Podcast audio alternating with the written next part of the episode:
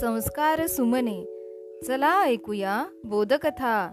या उपक्रमामध्ये मी विद्या गवई नरवाडे आपणा सर्वांचे हार्दिक हार्दिक स्वागत करते.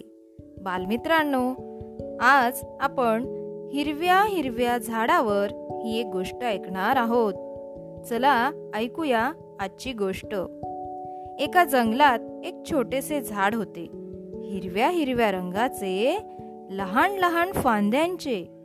हवेला त्या झाडाबरोबर बोलायला आवडायचे. चिमणीला त्याच्या फांदीवर बसायला मौज वाटायची. माकडे त्याच्या फांद्यांवर बसून झोके घ्यायची. एकदा झाडाने विचारले हवेला तू कुठे गेली होतीस? हवा म्हणाली गेले होते डोंगरावर. पतंग उडवले मुलांबरोबर. ढगांना हलवले गर गर पाऊस पडला सर सर. झाड खूप खूप हसले. मग झाडाने विचारले चिमणीला तू ग काय केलंस सकाळपासून? चिमणी गाणे गुणगुणत म्हणाली दाणे खाल्ले पोटभर गाणे गायले गळा भर तेवढ्यात तिथे माकड आले आणि म्हणाले आजचा दिवस मजेदार मिठाई फळे तजेलदार टोपी माझी झुपकेदार दिसतो मी रुबाबदार.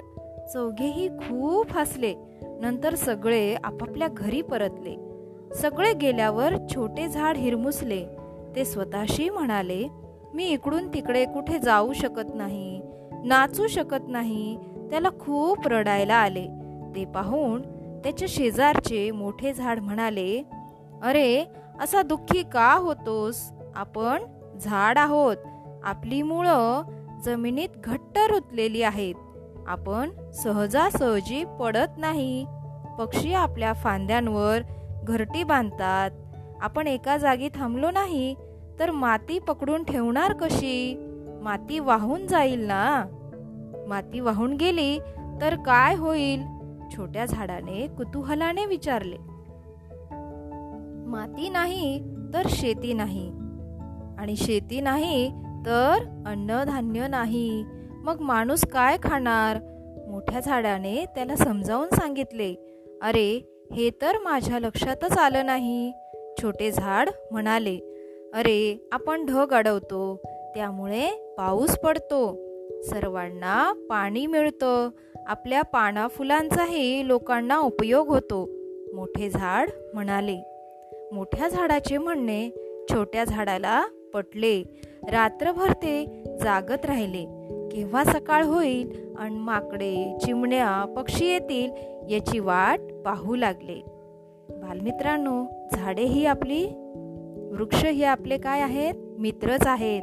ते परोपकारी आहेत.